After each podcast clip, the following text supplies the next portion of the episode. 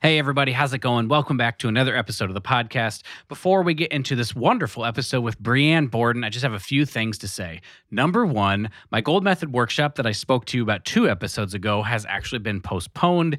So there will be things coming in the future that I'll be sure to let you guys know about. But for the time being, if that was something you're interested in, I'm sorry, had to postpone it. Number two, make sure you listen to the end of the episode. Brandon Yoakum is leaving pearls of wisdom in the post episode secret message. So you want to check that out. And number three, I want to take a second to thank our sponsor for the podcast, Houghton Horns.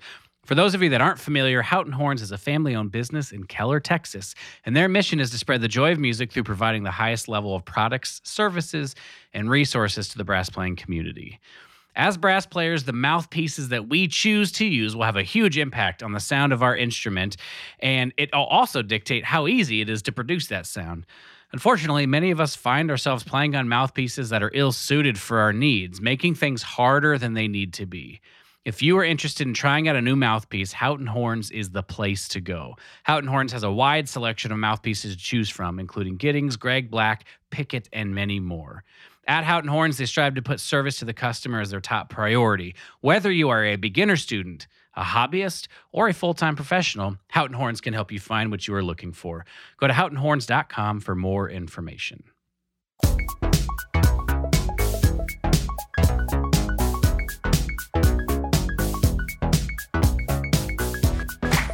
Hello, and welcome to That's Not Spit, It's Condensation.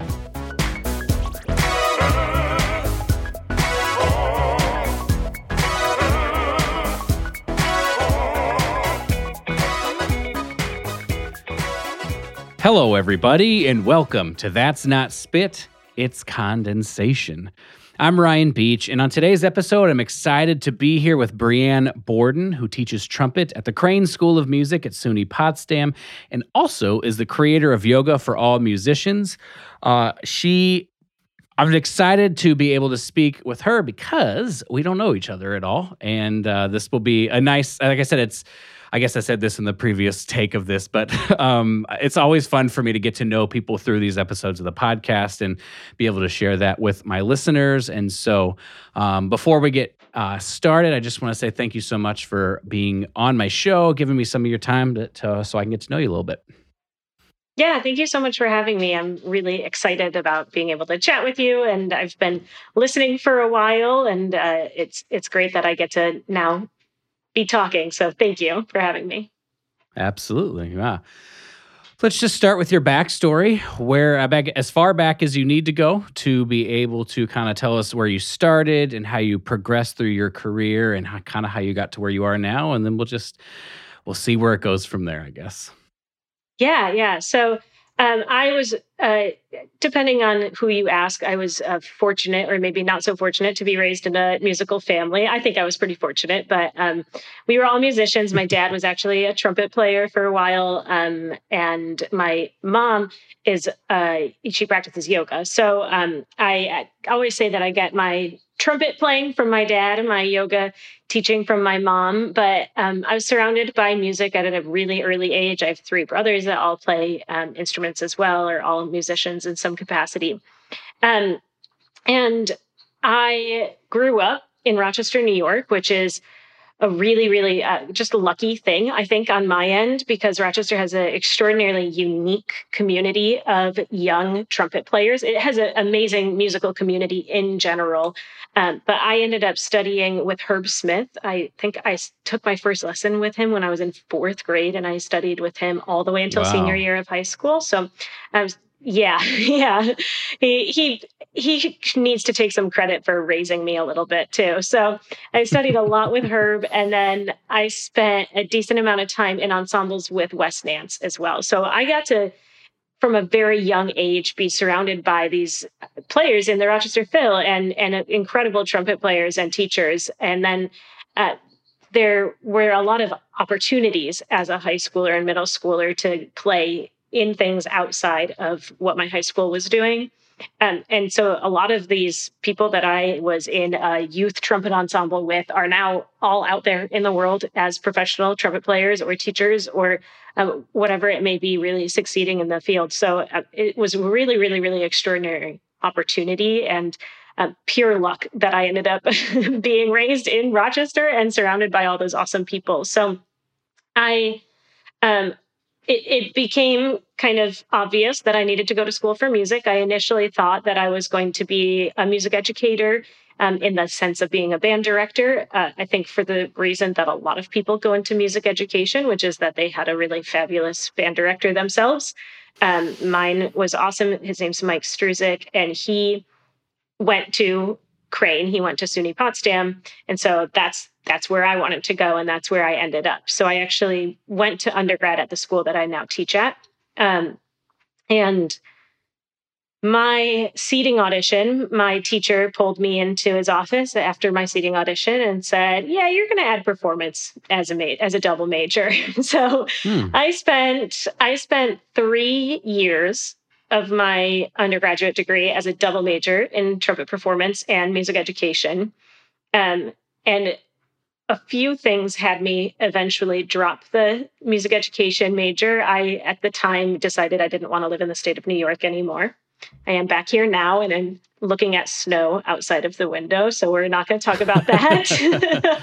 On the day before May, the day before May, it is snowing quite a bit. So um, I wanted to get out of New York and I realized that I really had a passion for teaching, but I did not have a passion for teaching high schoolers or middle schoolers, anything K 12. I knew that I wanted to educate in music, but not necessarily take those tools into the K 12 setting. I think it takes a really special type of person to do that. And I am not that type of person. so I also. Yeah, sure, sure. Yeah, yeah. And I felt like I wasn't done when it came to performing. I wasn't, the fire wasn't out. I wasn't ready to um, prioritize things other than my playing and my practicing. Um, around that time, too, is when I got into the yoga stuff. I developed a performance injury when I was a freshman, actually, in college, because I was playing for many, many hours, too many hours, honestly. And so I injured mm-hmm. myself. I, yeah. yeah, yeah. I got tendonitis in my shoulders and then um, tennis elbow. And so I started seeing a physical therapist who then sent me to a yoga teacher. And it totally changed my life and my world. And and we can definitely get to that because I will not stop talking. I won't stop talking about that once we get there. You'll never get to where I actually am now if I keep on going there. But um, I knew basically I knew when I was looking beyond my undergraduate degree that I wanted to go somewhere that I could also get a certification to teach yoga or that that had that opportunity for me. So I applied for my master's degree in performance and ended up at the University of Colorado. Um, what a better place to get a yoga teaching certification than Boulder, Colorado. And um, I also was was grateful to have the um, teaching uh, teaching as a performing teaching assistantship there. So I was with I was in the graduate brass quintet at the University of Colorado, studied with um, Justin Bartels and Terry Sawchuk. So I was there for two years. They have a really fantastic program in their music school. It's a musicians wellness initiative where they've got all sorts of mm. um, resources for musicians wellness. And if you ask me, I think every school needs something something like that. Um, it was the first time my eyes had been opened to that possibility of that happening. And once I got my yoga teaching certification, they were also the first people to trust me to teach yoga for musicians specifically through that school of music. So, um, can I ask you a question real quick? Yes, absolutely. Please interrupt me because I yeah, will not yeah. stop. no, it's all right. No, this is perfect. Uh, I just for for my own clarification and for possibly anybody in the audience, I know that I have sometimes um, for a very long time until other people would start talking about mixed up the idea or the concept of wellness versus just like physical fitness. And uh, that for a lot of people there is a difference. And so i'm just kind of curious if you want to kind of share with me and my audience what you, for you what the difference between the two is because from what i understand there is a difference. Yeah yeah. To me there's there's a difference. Wellness is actively trying to I have a really beautiful definition written up somewhere that that I love, but off the top of my head, you know, it's it's more than the physical fitness. It's what is in your mind. It's what's in how you interact with others even so i talk when i talk a lot about wellness i teach a course on musicians wellness now and i talk about these um, four pillars of wellness And there's social wellness, which is even just like how you interact with other people. Are you getting out of your house, out of your, I mean, that's hard right now, obviously, but are mm-hmm, you, yeah. uh, how do you communicate with people? How do you provide feedback? How do you accept feedback? That's all a wellness practice. Um, a spiritual wellness, which I um, don't mean that necessarily, unless that's I don't mean it in a sense of, of religion, unless that's how somebody practices their own spiritual wellness, but it's just a connection to something bigger. It's a connection to why you're doing what you're doing. Because something that I remind my students all the time is that you didn't major in music, you didn't want to become a trumpet player to practice scales, right? We have to at some point in time to make sure that we can achieve that end goal. But um, we can get really burnt out and exhausted by just doing the drills over and over and over again and not remembering why we're doing them in the first place. What is that bigger thing that you're connected to? So, those are two of the pillars of wellness. And then physical wellness, which is the one that people uh, most frequently associate with it. And then um, mental wellness. So, those are kind of my, that's my, um, I guess, my academic definition what i tell my students when it when it comes to wellness but physical is such a big part of it and the the biggest thing is that they all intertwine they all they all connect and so if you're practicing physical wellness you're probably helping your mental wellness as well yeah so uh, this is awesome and i'm i'm kind of curious if you don't mind diving into using yourself as an example um, basically, what does this look like? If we're, for me, it's the same kind of idea I imagine is for you. It's a constant learning. Like we're constantly showing up for these different aspects uh, in our lives. And like for me, like physical fitness is like powerlifting. I'm trying to lift a little bit more weight over time, right? Spiritual is like like reading more of the Bible each day, right? Like if it's you know mental is like making sure I have time for quiet time. You know what I mean? Just making sure that like the busyness of life is not the only thing that's going on. And then social wellness, like you've said, make, make trying to make sure at least I'm having some sort of social time. And what could that look like? All that I, I totally agree. And for me, it's a constant process. We are constantly making sure it's not like what I have struggled with in the past is feeling like, all right, I figured it out. I got it. And then I sort of feel like I'm going to coast. I just coast right there. Like I don't have to think about it anymore. So I'm kind of curious if you have any thoughts, A, on this idea of trying to get to a place where we're going to coast versus like what it looks like to have a, uh, you're constantly coming to it. And then possibly what some of this growth has looked like in your life and what it continues to look like. Yeah, yeah. Oh, I have so many thoughts all at once.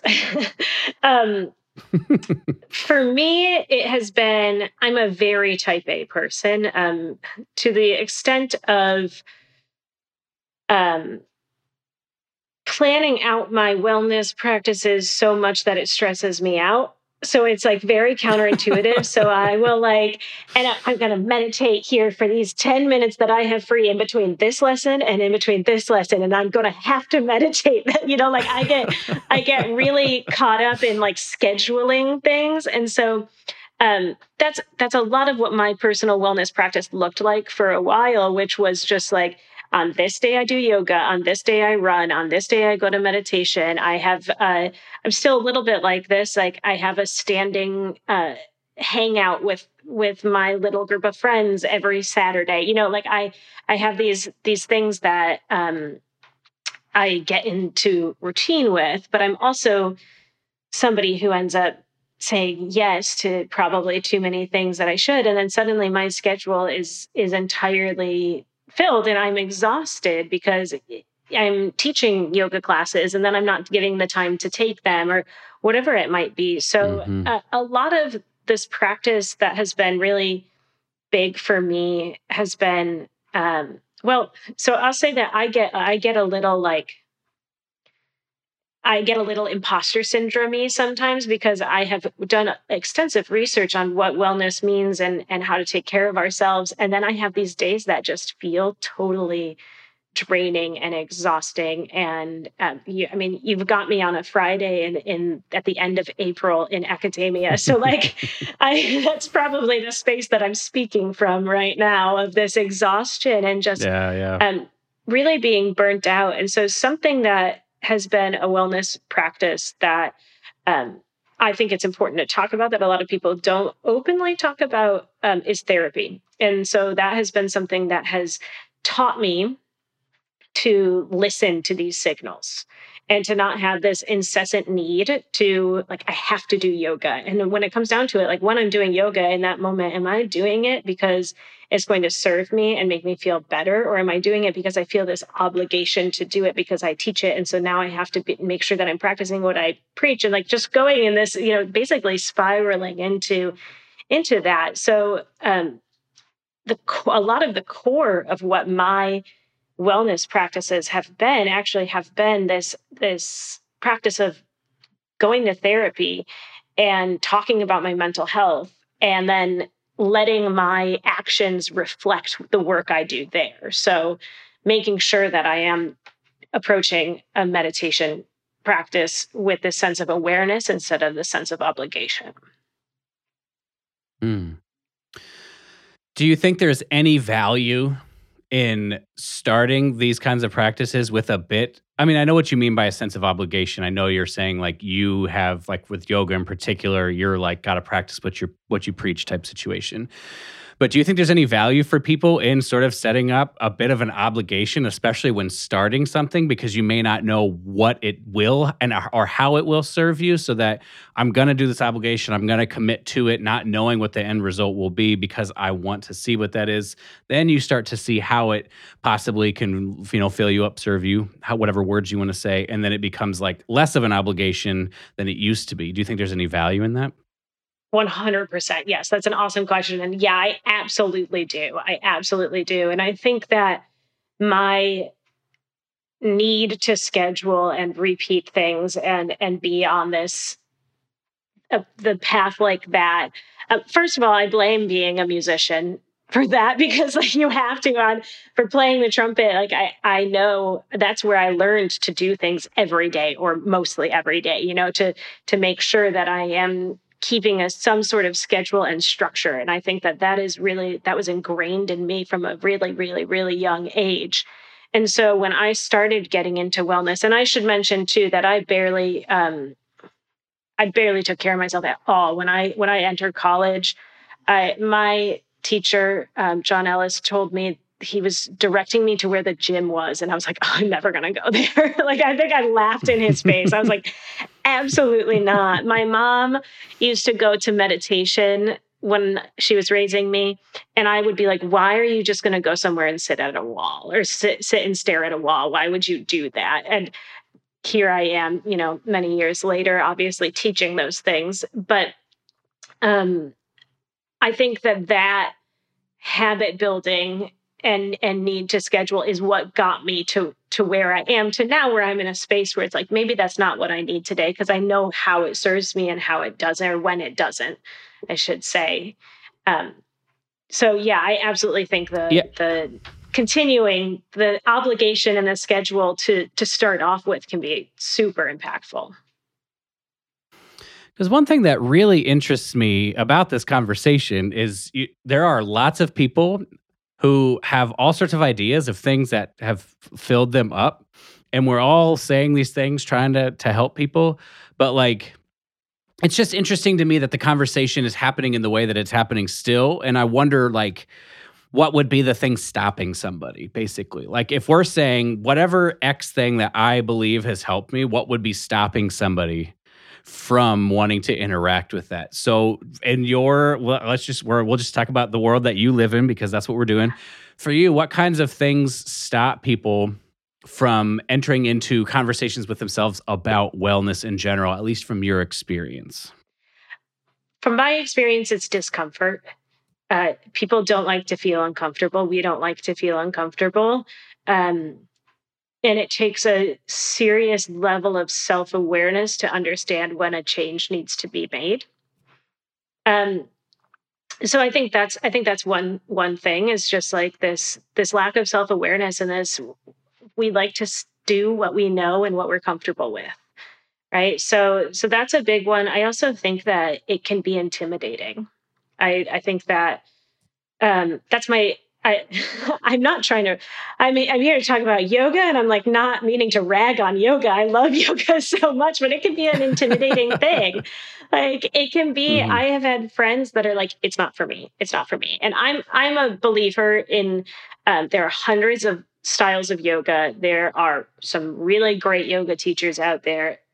There are also some not so great yoga teachers out there. So, like, determining if it's for you or if it's for and if it's not for you based on one class is really challenging. And and I I would would suggest that somebody explores other styles or teachers. Um, so there's that like intimidating factor.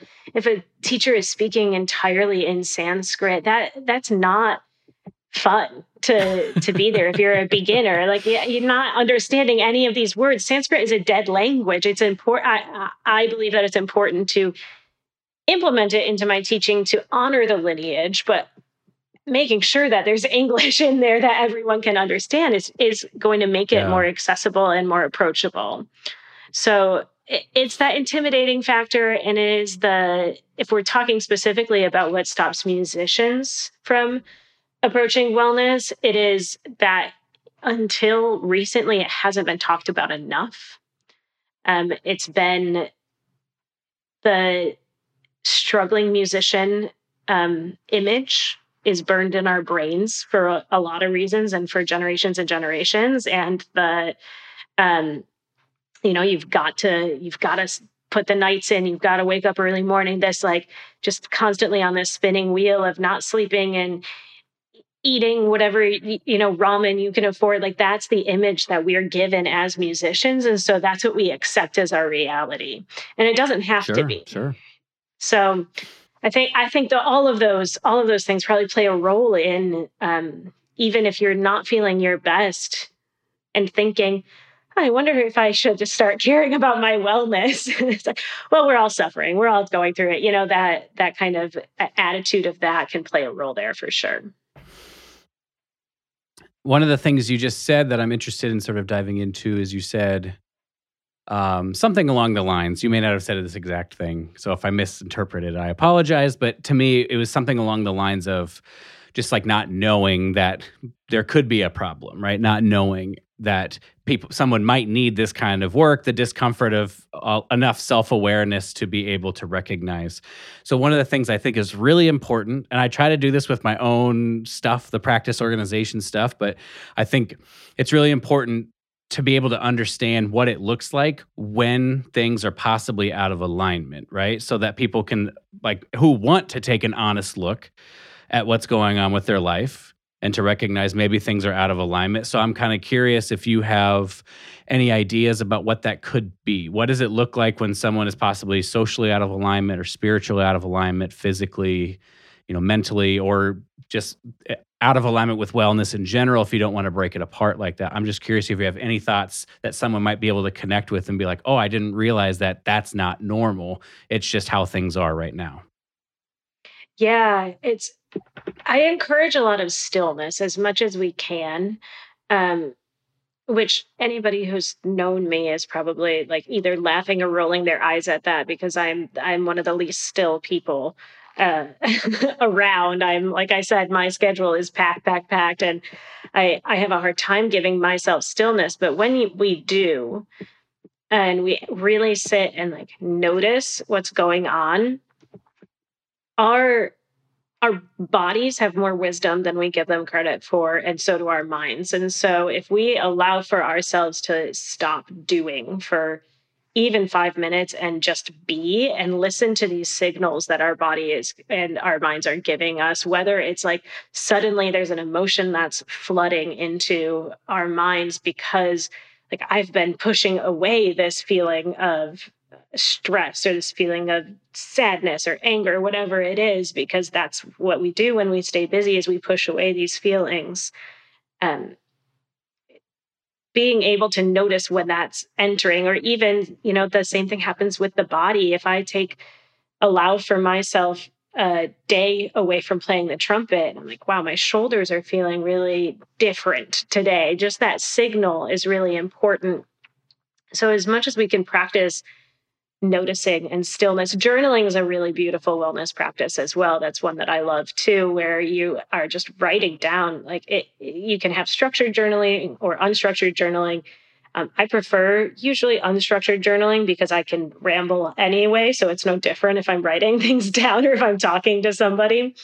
um, and then looking back on that, I'm like, wow, these are some things I didn't even realize I was going through, that I was experiencing, and that I was feeling.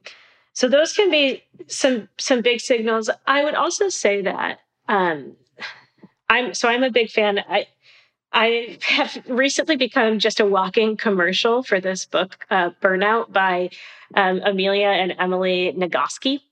Um, and it is the science of burnout and what the stress response hmm. cycle is. And it's really, really cool. Um, it, it's not cool that we are experiencing burnout, but like burnout is is a word. Like I get really nerdy into all the like research when whenever there's research to back up something that I've been like really passionate about, I get super excited. So um, it's this word that people throw out all the time. Um, it's officially like it's a diagnosis according to the World Health Organization at this point. So people are like finally acknowledging this, and it can be anything from the fact that you don't realize that.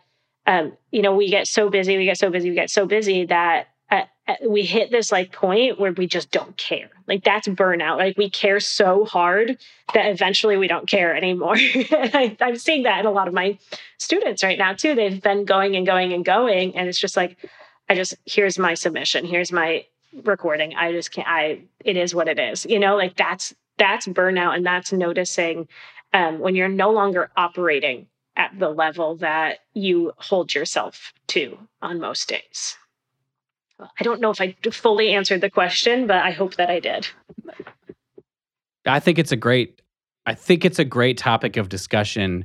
I'm going to play a little bit of a skeptic here because I'm really curious yeah. what what you what you would say to this, but when I was younger, I was fine with burnout because I believed it was a like if I like basically just told myself that I'm just going to push as hard as I possibly can toward this goal that is in the future and that is not like 20 years from now, right? I mean, it could have been, but I was telling myself basically five years of burnout to get this particular goal that I wanted. I'm not sure if I could have rationalized to myself at that point that uh, work where I'm not burnt out, work where I am balanced, work where I am thinking and being thoughtful and intelligent about my work could possibly get me to the same exact place in the same exact amount of time but I would not have this horrible relationship with the work along with it. I'm not sure if I could have convinced myself that that would be a better option than burnout because with burnout, it feels like even though you're out, you're just like down and out,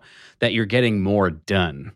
So I'm mm-hmm. kind of curious what your perspective with like this, you know, I'm really interested in just productivity in general. Like, what who determines what productive means, right? That's really the yeah. question. And almost always it's just we put it on ourselves. We're like, I have this goal, and out of fear, I feel like if I don't reach this goal, I don't, I can't like live with myself. You know, I'm, I have to do this, and so I'm willing to put everything else aside. I'm willing to treat people horribly. This is me. I'm speaking of myself specifically. Yeah. I'm willing to treat people horribly. I'm willing to trash my body. I'm willing to whatever. I just need to accomplish this goal. And again, to to reframe the question just one more time, how how can we justify that work that is possibly less quote less productive on a like on a day by day basis maybe i'm getting less done is better for the reaching of whatever particular goal we have? Does that question make sense? It does. It does. And i have um so many thoughts. And um i don't think that i could have convinced my younger self that either at all. I mean, I was I was constantly burnt. I mean, I still am. Like I'm still I I talk about these things to remind myself to slow down um from time to time if if possible. um and and yeah, I I totally get the uh, productivity and, and you know what is what is productivity is a great question um, i think for me when i'm running to the running myself into the ground, basically. I'm not doing my best work. So on paper, I might be checking things off of my to do list like crazy as fast as possible. Um, I'm making way more mistakes and I'm not functioning at the highest uh, of my ability. And that's me personally, um, because that probably means I'm not sleeping as much. That means I'm just like sending off an email because I just want it done instead of like reading it and making sure that it says all the things and that I want it to say and, and minimal typos and all of that stuff. So, um, it, it really is a balancing act. It really is a balancing act. And there are moments when I'm when I'm preparing for a recital, I'm I am going, going, going harder than when I'm not, you know? Um, so it's, it, it really is a balancing act. And I come from a place of, um, I got very burnt out. Um, so to tie back into my my story a little bit. I ended up at Arizona yeah, State. Yeah, please. Yeah, yeah. But I so I ended up at ASU at Arizona State University for uh, my doctorate with Dave Hickman, and um, I had never stopped, and I was like going through school for for a, a while. Obviously, um, I feel like I'm still in school. Um, I, I graduated last May, so um, just about a year ago, and um, after I finished my coursework and was ABD, I had zero desire and ability to work on my dissertation. And I wasn't even playing to the ability that I knew how to play or pushing myself to the ability that I knew how to push myself because I had been, I, it was like my body and my brain just forced me. I didn't really want to have anything to do with it. And so um, I was just playing where I wouldn't embarrass myself in gigs. Like this was this was probably one of the hardest parts of my life because I wasn't inspired by playing. I wasn't I didn't have school to go to. I just had this really big paper that I had to somehow sit down and write and work on every day. And um, if you've been treating yourself like trash and not listening to the signals and slowing down, I think that if I were to have slowed down, even if it was like once a month, or one, yeah, once a month or even one month a year in my previous years of schooling, it would have made that one year that was really hard in my doctorate not so hard. Um, and obviously, I eventually, you know, got my butt back into shape and and and made it out. But it was it, it was one of the hardest things I've had to pull myself up from because I got off the hamster wheel and um, the hamster wheel was spinning. It was like I, I more was like I was spinning on that hamster wheel so fast that I fell off, and I had to just kind of lay there for a second until I had I could muster up the strength to to get back on it and find my pace again. So mm. it's it really is this this balancing act, and and um, yeah, like you said, I don't think. I look back on that now and I wouldn't have changed anything. I wouldn't have told young Brianne to chill. I wouldn't have because I've still ultimately I've still ended up where I am today and and I wouldn't I, I'm so grateful for that. I absolutely love where I am and what I'm doing. So I think that all of that shaped me. Um yeah.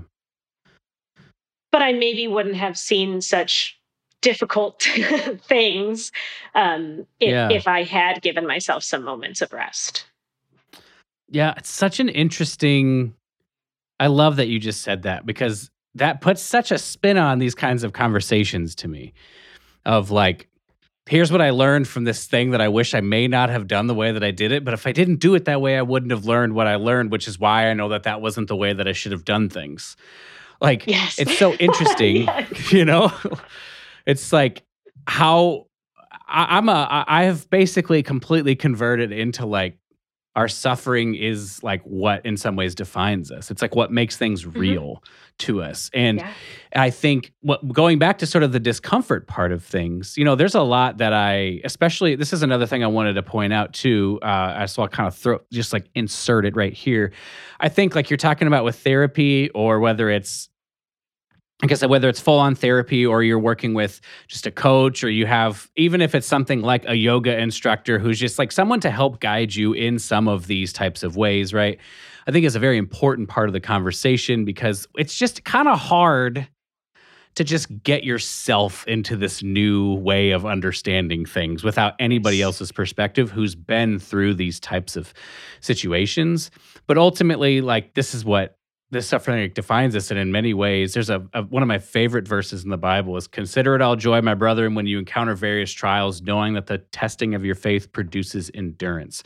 Right? It reframes our understanding of suffering into this is how we actually gain the ability to persevere. This is like we're sort of not trained to do that and then we hit the suffering and we survive so I'm so glad you said that because I think the more we start to even share that kind of thing will hopefully help people be like, we'll reframe the understanding of discomfort equals growth rather than discomfort, I should stay away. Yes, absolutely. Absolutely. And that's, that is a big thing. Um, that's a huge thing that yoga taught me too is is sometimes i'm putting myself into physically uncomfortable postures and being able to connect to my breath to find this comfort and this growth and this release usually it's it's more of a mental hold that that's keeping me tense or or putting up whatever wall it is before I can actually soften into the posture. So so that's that's where I learned that lesson and that was a huge thing that I suddenly started connecting to all of these other, I mean it's the it's the thing we hear all the time where like you practice what you're not good at, right? Like how can we find these yeah. areas of discomfort so that we grow and shed whatever it is that is holding us back. Yeah, like I was saying, you just hear this message a lot because it's true. There's just it's objectively true, right? But I just it's like something I'm so interested to to feel like how would you encourage others to believe it versus just hearing it and saying like, "Oh, that may be true for those people, but like for me this discomfort is it's like too much." You know what I mean? Yeah. Yeah, I think you're right that having a having somebody else to guide you through that is is really powerful whether it is like you said a therapist or a yoga teacher even i mean for me a lot of it was um, me- trumpet mentors and and people that in my mm-hmm. musical life that that pushed me in those direction and i would have done anything they told me they could have told me to do some really ridiculous stuff and fortunately they told me to do great things but um, you know especially when I was younger, it's just like, yeah, sure, whatever. You, if you think this is gonna make me better at the trumpet, absolutely, I'll go do a yoga class or I'll go meditate or like if they tell me that I was there. So I think having that that person to kind of pull your hand in that direction is really, really, really impactful. Sure. Well, we're on the topic of trumpet professors. Do you want to kind of ex- share with us how you came upon uh, the teaching position that you have now, and what the studio is like, and kind of what your? I mean, obviously, we have the the yoga part of this understanding, but as from maybe a trumpet centric perspective, like what things do you believe in, and what do you try to preach to your students? And then I'm kind of curious if you even want to move into just like what. Well, we'll we'll talk about that afterwards. Let's start with let's start with yeah this position that you're in now how how that worked out and um, just kind of your sort of trumpet beliefs what you try to share and you believe in. Yeah so i will share that um, a year ago i had no job. I was on unemployment. I had just defended my dissertation. I was um, i knew that i wanted to leave phoenix because um, it was about 120 degrees in the summer and it, it, was like the height of the pandemic too and phoenix was one of the worst places to be at that moment.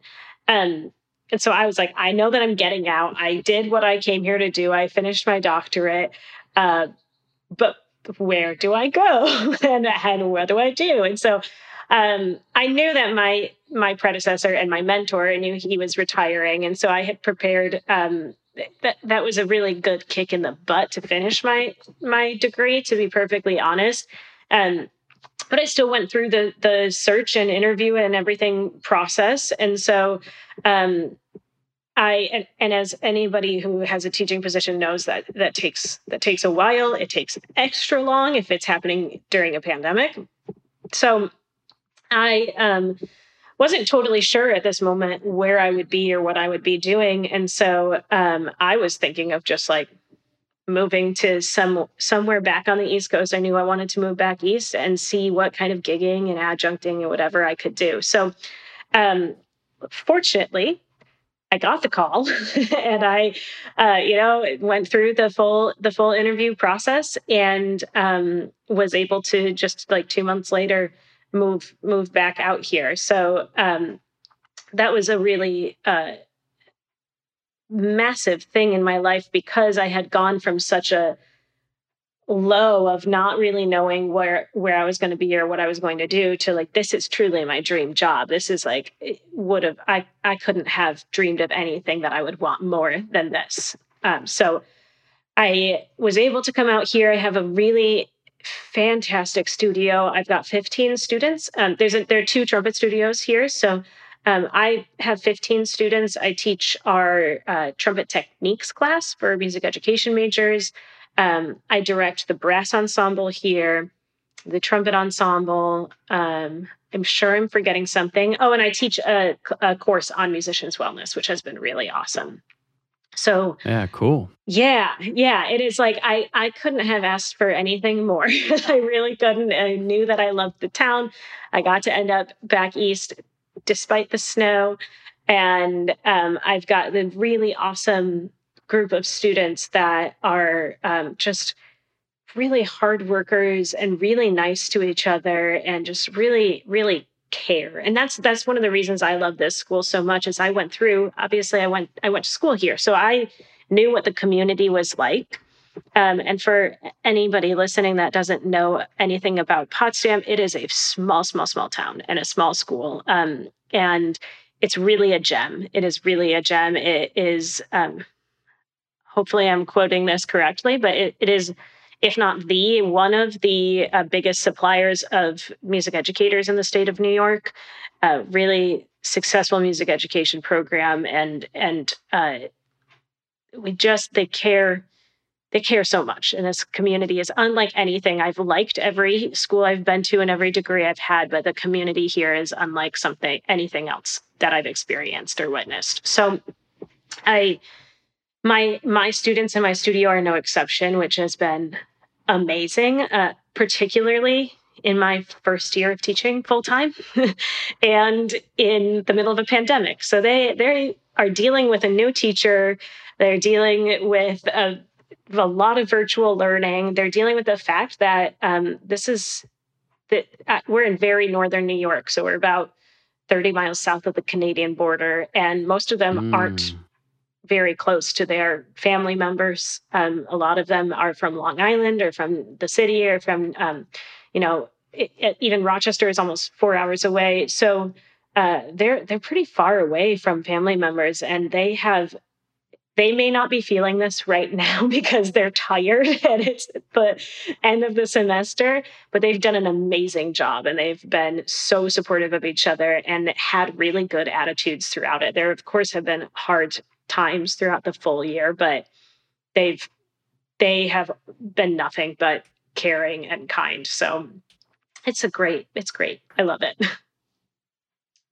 Yeah, that's amazing. Um, one of the things I'm curious, uh, you obviously having just finished your doctorate, you're young, and I'm assuming some of your students like you guys aren't that like a significant difference in age, right? So I'm curious. Yeah um you, you know i mean basically like it's not a big deal. I've done the same thing you know but i'm just curious like what's your here's an example here's why i'm asking this question is i feel like i made a slight mistake to become a little bit too like i'm not that much older than you. We're gonna like hang out and be buds and stuff like that. And i think like some kids like you some students yes but I think in general, like I maybe didn't ride that line. I wrote it too far to one side. I'm kind of curious for you. Basically, I'm just like, what's your perspective on maintaining that? Like, I'm the authority, but like, you know, it, it's not maybe we're not that far a difference in age, and we can't not ex- acknowledge that. Maybe if that's a way to ask it. Yeah, absolutely. It's something that I've done a lot of personal self exploration on because I was very I, I will admit that I was really self conscious about that when I when I came in. Um, I not only am I uh, young, I'm also an alum, so I know there's I know I'm like mm. relatable to them in such a such a unique way.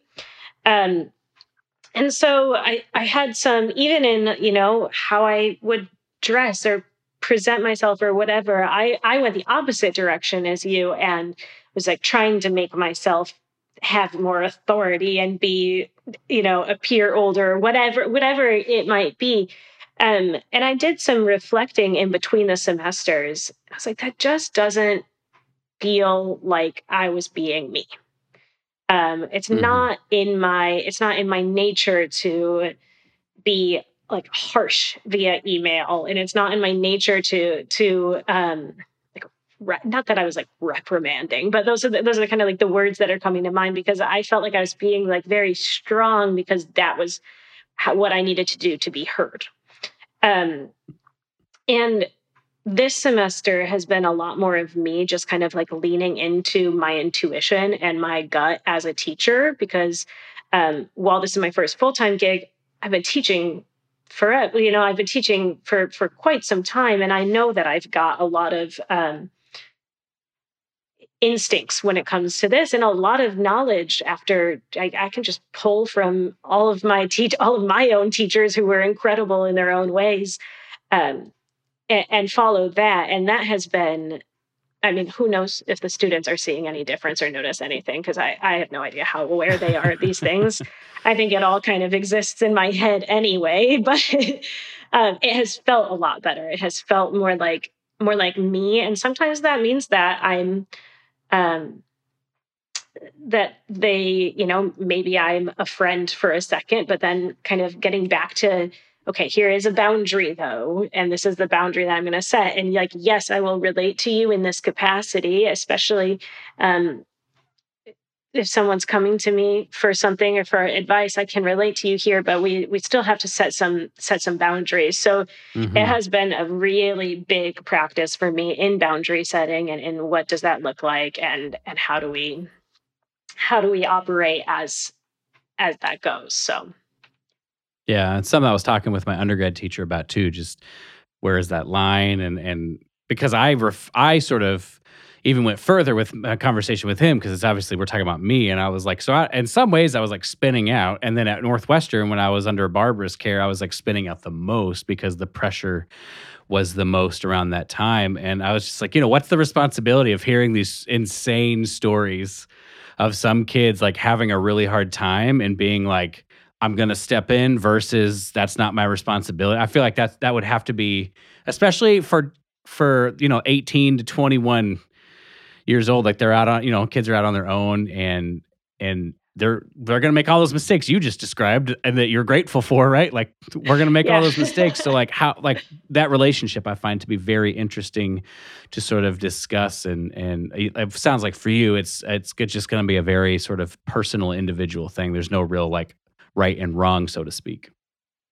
Yeah, yeah. There's there's definitely um, yeah, it, it's different from student to student, and I will say that like one of my fears too was like being taken advantage of. Like they knew that I'm somebody who cares a lot and will listen to their problems, and so if they start talking about their problems, they're just going to take advantage of me and never have practiced, or you know, and they'll just know if they start talking like Dr. B is going to sit and listen and you won't have to do your Charlier that we were assigned that week, you know, like, so that was a fear of mine. And honestly, probably because that's some crap I would have pulled when I was a student.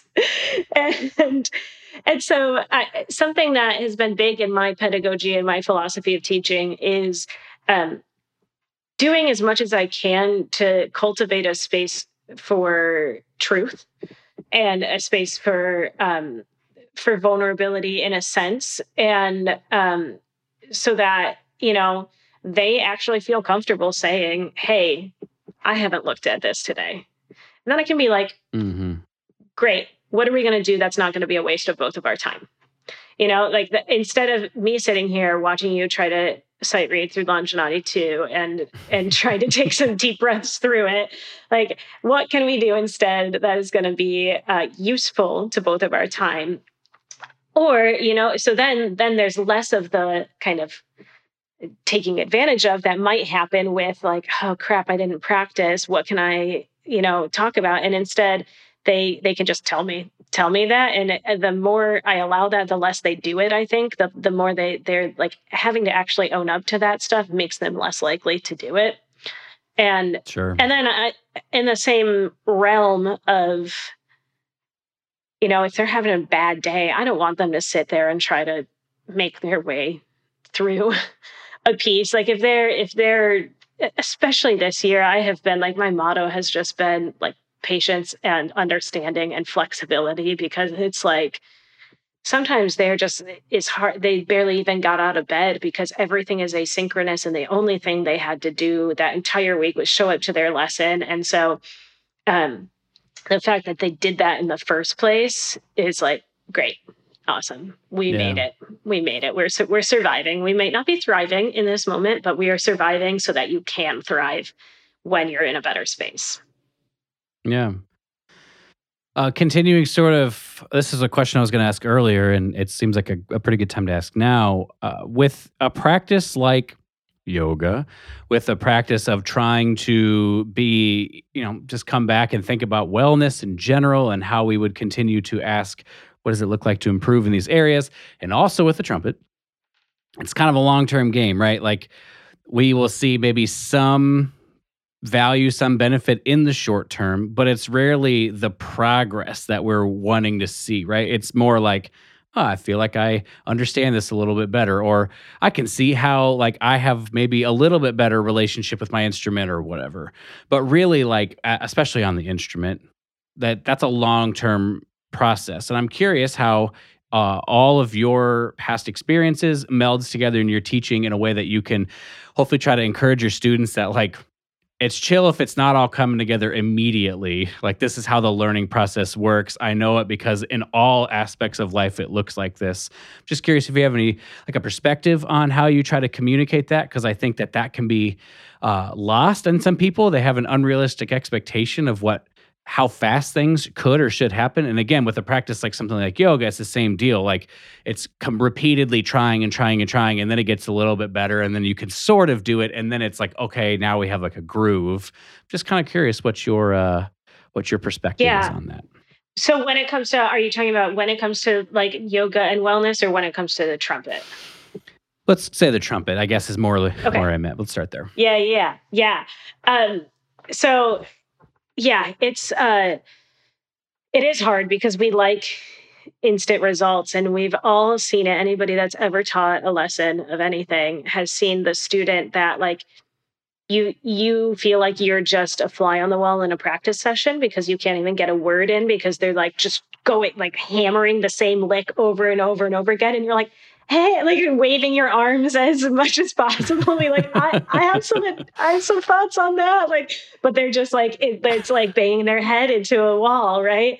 Like, and they think they're to get it then, right? So, um, that's that. I don't know why that's what I just thought of, but um, we like this instant gratification and then we end up yeah banging our heads into walls. And so being able to like take some space from it and like okay let's talk about why that wasn't working and let's let's do that. Something that's been really impactful this year and um, i don't think this often but like thank you covid for um, this is recording and everyone's recording themselves now and it's just an expectation and it's an understanding and that that this is what um, this is what we do in my studio. I um, so I've been operating with half of the students get face-to-face lessons one week, half get face-to-face lessons the next week. When they're off, mm-hmm. they're virtual. Um, just because we have to air out rooms and you know the whole the whole shebang. So. Sure, sure. Um, when we are face to face, we are only allowed to play for 30 minutes, and our lessons are 50 minutes. And so for those 20 minutes, I listen to submissions that they have sent me throughout the week. So a recorded submission, and we talk about that. And on days where they're feeling like they should have figured something out by now, or they're feeling defeated, or they're feeling like they're wanting that instant gratification, I'm like, let's go listen to this recording from the begin from you know September. Let's go listen to this and see the progress you've made mm. because I hmm. think that when we get really obsessed with this like this should be fixed now this should change now we forget how far we've come already. And and making sure that we can still hold ourselves um we can still acknowledge those those wins i think give us a little bit more patience for the things that aren't coming so quickly. It reminds us that like okay but we maybe maybe my double tonguing isn't where I want it to be, but listen to that difference in my sound. And if I can do that difference in my sound over the past six months, like if I keep working towards double tonguing in this way, I'll get it. Mm-hmm. I think this is also why having some version of other practices, like you've said, like we've talked about in terms of uh, the over the umbrella of wellness is you just see that this is the same everywhere. Like it's not unique to learning an instrument. And sometimes when we have this singular thing that we're doing and everything else is stuff that, you know, especially like, okay, I'm going to get a little soapbox here. Most of what we do in school is very knowledge based. I just made a video on this actually. It's very knowledge based, right? So, like, it's just like you study and you try to learn this thing and then that's cool. But when you're like learning a motor skill how you do it matters. Like when you're studying you can cram you can like spread it out over a period of time. You can do a little bit more you can do a little bit less. But when you're learning a motor skill like an instrument like it matters how you do it right? Yeah. and like what order you may do things in to be able to establish good habits. This is very much of like what the work that i'm into doing. But I would say I would argue that in things like yoga and things like powerlifting and things like meditation, like you recognize that it's the same deal. Like you're learning to do a skill versus I'm just like learning about something, you know, it's different than like I'm Right. learning about like the Lusitania sinking, right? It's like I have to learn how this is and how to sift through. So I would say incorporating these other types of things into your life just basically shows you that it's it's just this is a learning process in general and it's like it's okay. And you can I think celebrate your wins a little bit more easily when you're not thinking something is wrong when things are not being put together the way you want them to be in the short term. Yes. Yeah, exactly. Beautifully said. I'm sorry, I just went on a little soapbox there. No, I, I like it. uh, let's talk about yoga for musicians. I'm curious about this. I've heard this from uh, Buddy's studio. I know he does he he does this. I assume it's he's it's yoga for musicians, so I assume it's the same thing. I could be wrong. yeah, yeah. Yoga for all musicians. Yeah. Right, yoga for all our- musicians. So I'm just name, curious, yeah. like, where did that start, and what does it look like? How are you incorporating it? How can people find out or become a part of it? Just kind of the whole entire spiel. I'm really curious about what this looks like and where it came from. Yeah, yeah. So um, throughout my doctorate, I was my dissertation was on yoga for musicians um, and, and using it in very practical and approachable ways. Um, and throughout my time at ASU, I was with the encouragement of Dave Hickman. Thankfully, um, I was presenting at as many colleges and um, uh, conferences that would have me um, on yoga for musicians. And so this was something that um, I became really passionate about sharing information, um, lecturing, and I, I kind of developed this like one specific lecture that I kind of would do anywhere and everywhere.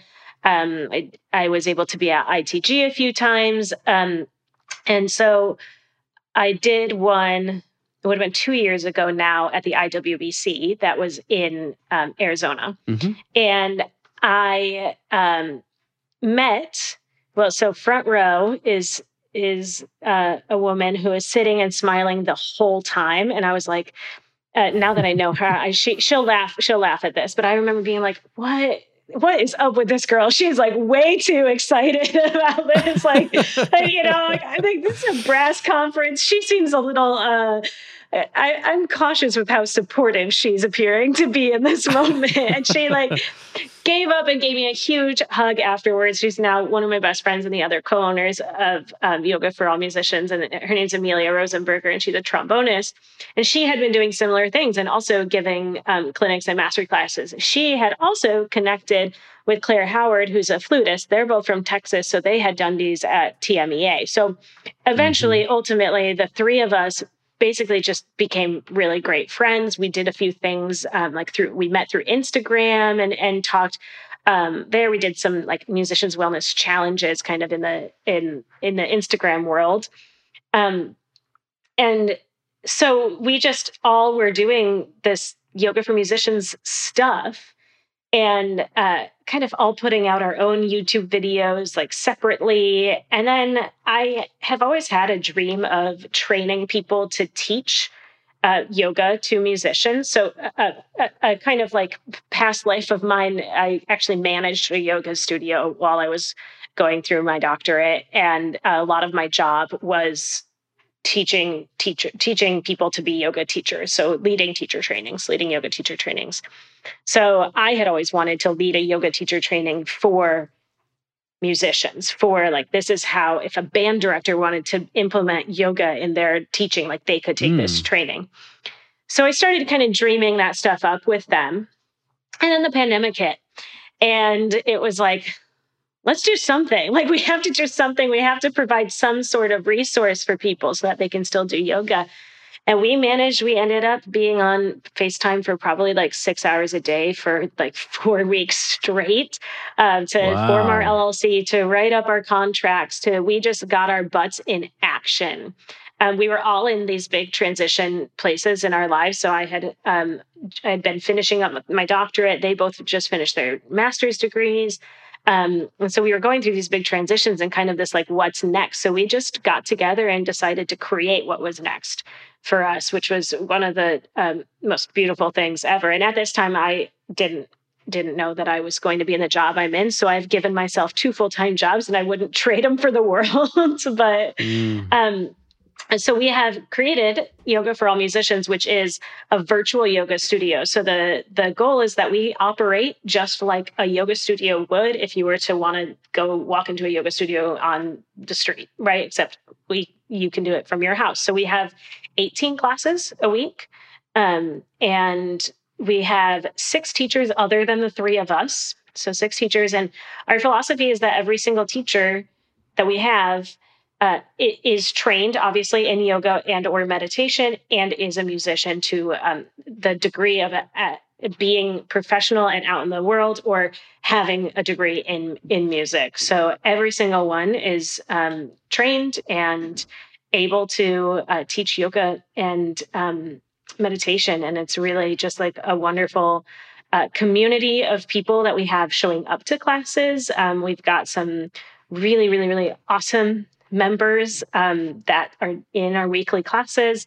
We also host community nights. So um, we have uh, uh one of our missions is to always have free offerings because yoga is often um, unfortunately not super accessible for a lot of people because it is considered for some reason to um, it, it's often priced very highly in yoga studios so we have a free class every week and then we've got a free community night uh, once a month where we connect we just connect with our community members. Usually we read a book that month too so we talk about the book that's associated.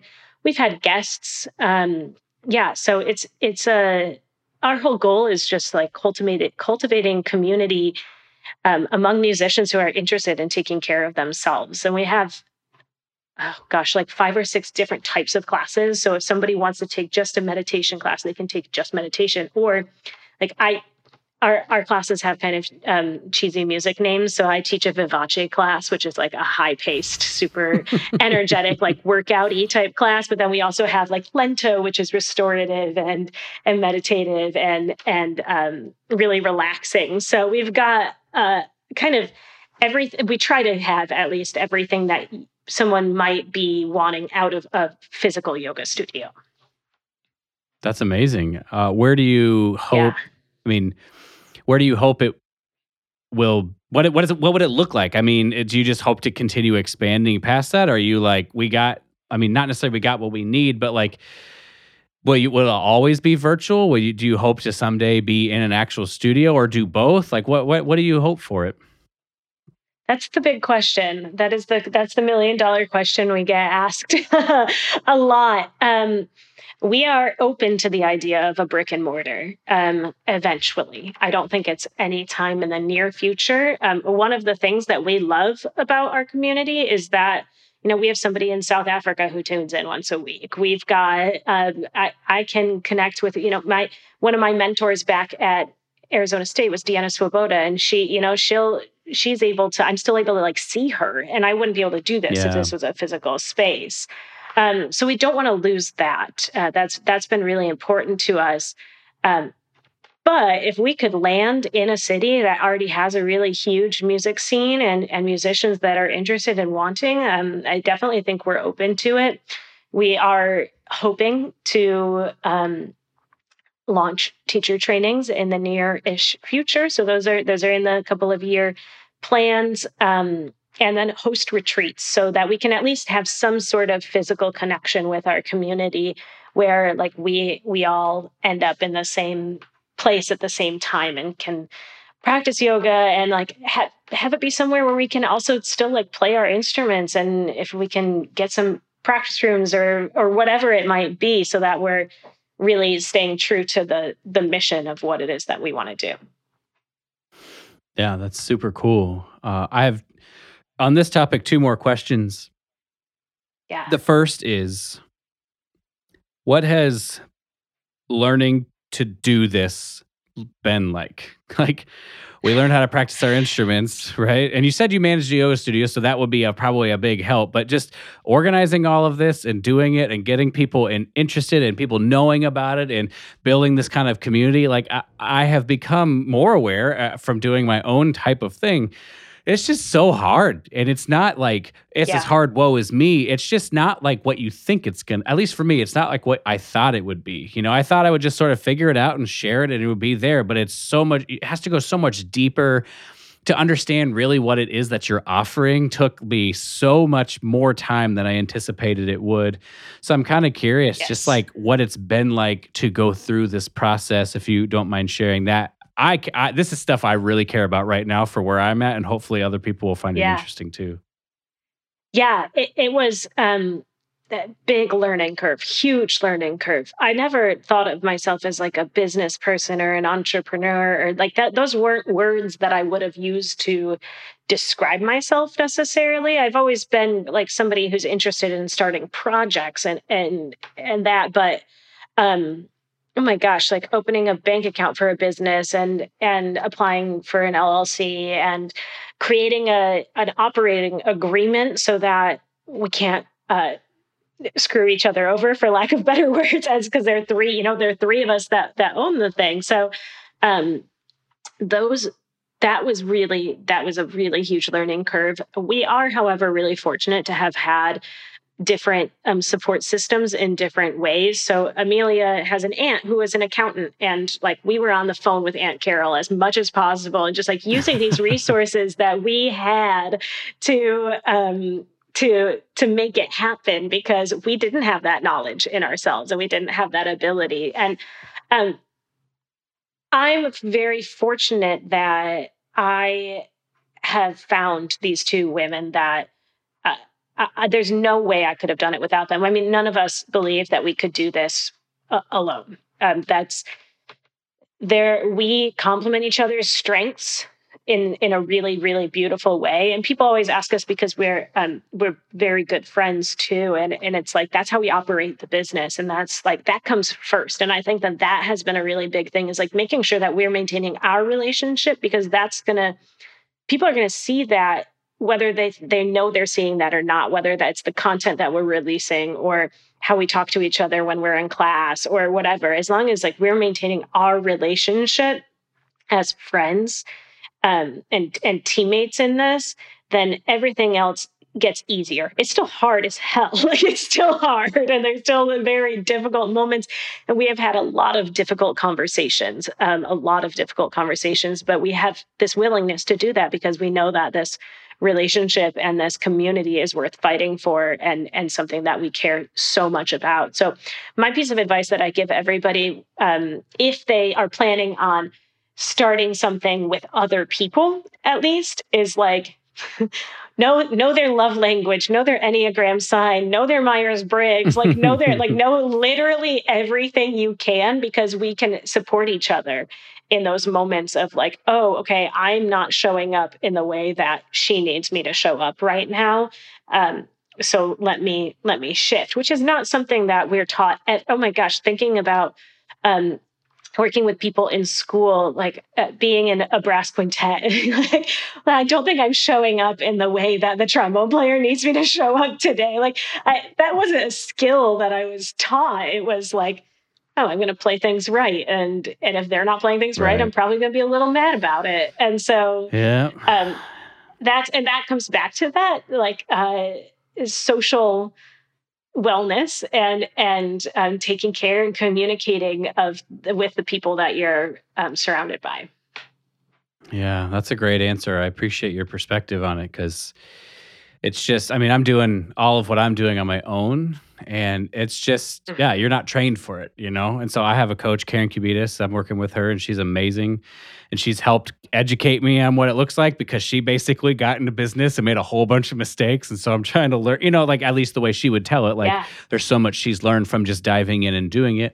And I think to some extent that element will always exist. You hear this from people of like you just you just sometimes you just gotta dive in whether you think you're ready or not and see what's there.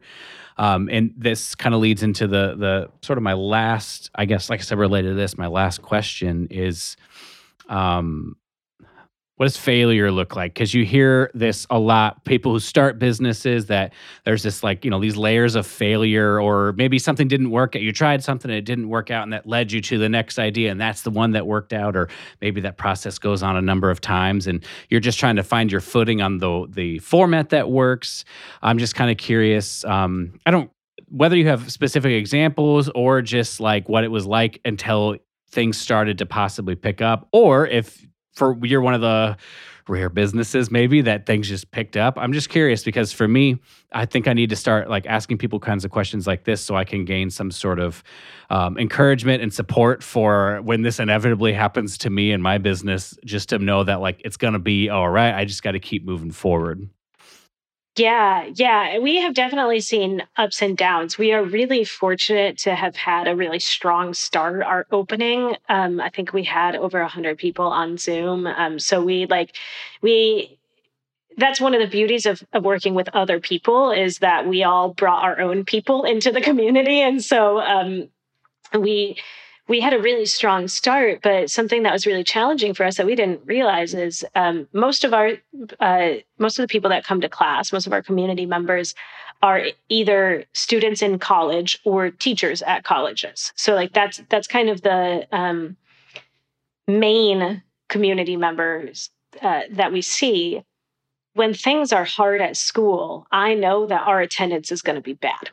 Um, that's that's typically what happens is when things are difficult at, at school and people are stressed, they stop coming to yoga, they stop taking care of themselves, they stop, you know, they they cancel the class they signed up for or whatnot. So um, that was a hard thing to feel last semester because it was our first semester through it and we'd been like coasting through the summer it was the height of everyone doing everything virtually and then it was like november october november hit and we were like where did our students go? Like are we should we be worried? Should we be um, concerned you know and and they came back. They always come back and it's just like oh they just needed a break. And and so um, Sure, something sure. that's been really impactful has been actually tracking. So i i run statistics on our um, on the business every single month. So, which classes did really well, which classes did not do well, which teachers are doing well, which teachers don't have as many uh, has have as high attendance. You know, like these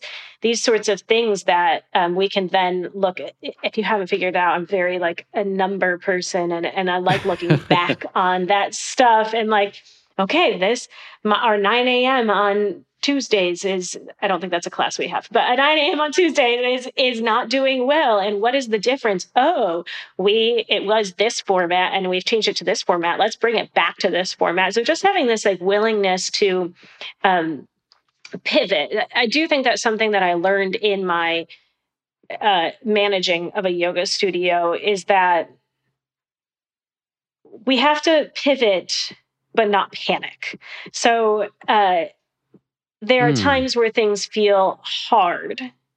And it's tempting to be like, if, if there's a class that doesn't have anybody show up to it or whatever, it's tempting to be like, well, let's just let's just cancel that class. Let's just change that class. But like two weeks later, it could have 15 people in it.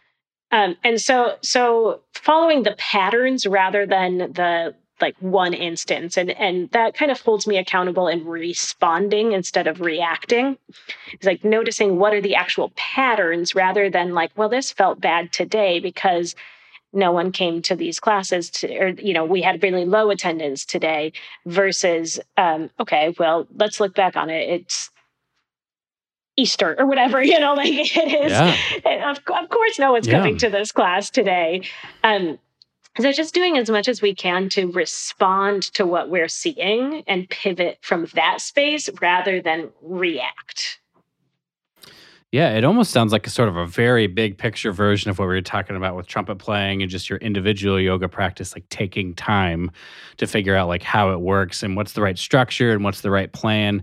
It's interesting. That's a really interesting perspective. I mean, you know, my coach Karen would always say, like, in the absence of data, our mind makes up stories. And she'll also say, yeah. like, we just need more data, right? So I think that's really interesting that you have such like a you've sort of figured out like a way that keeps some of the emotion out of it and to just say like okay cool like we're going to wait like a whole month see how that worked and then maybe make a plan based on the month. I think that's awesome. That's how i practice my yeah. fundamentals and my practice routine. I just make a routine and then i'm like all right one month all the same.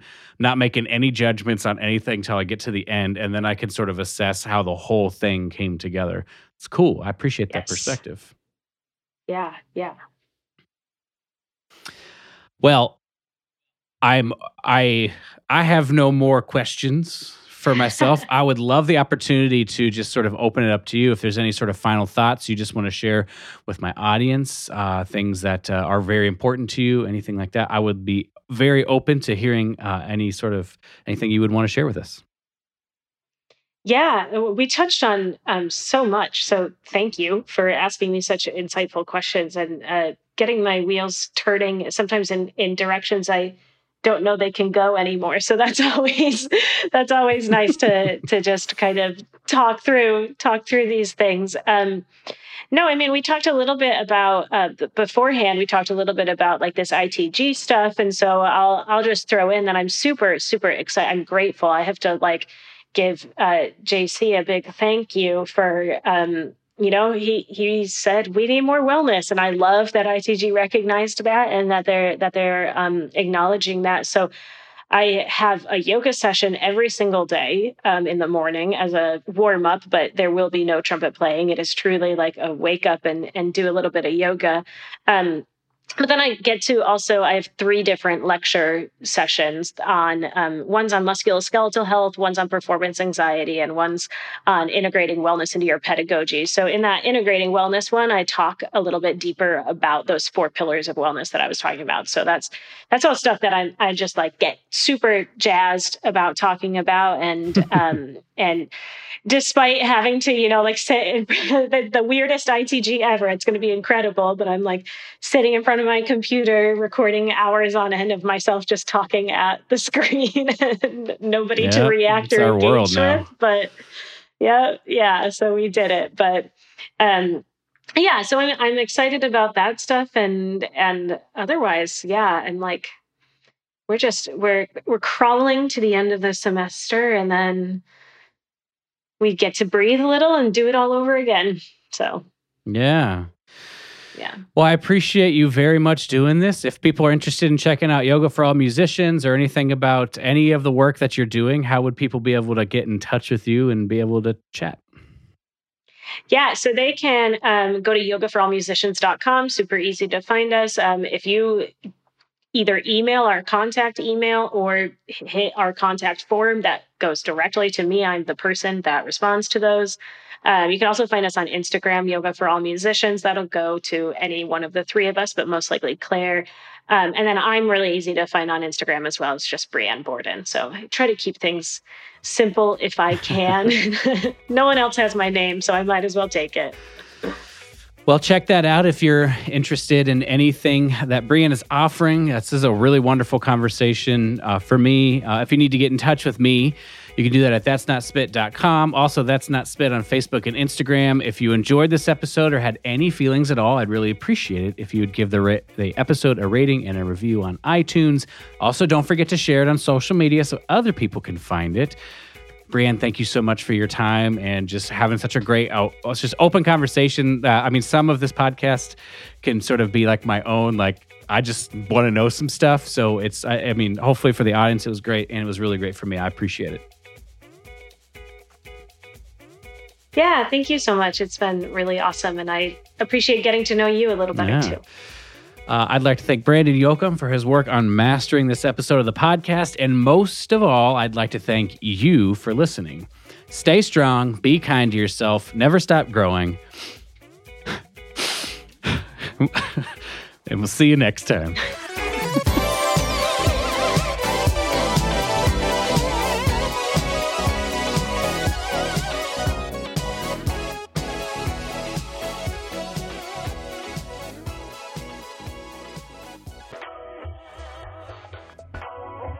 Hello, hello, hello. That's not Spit fans, and welcome to the secret message of today's episode.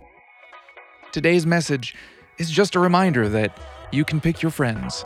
You can pick your nose, but you can't pick your friend's nose.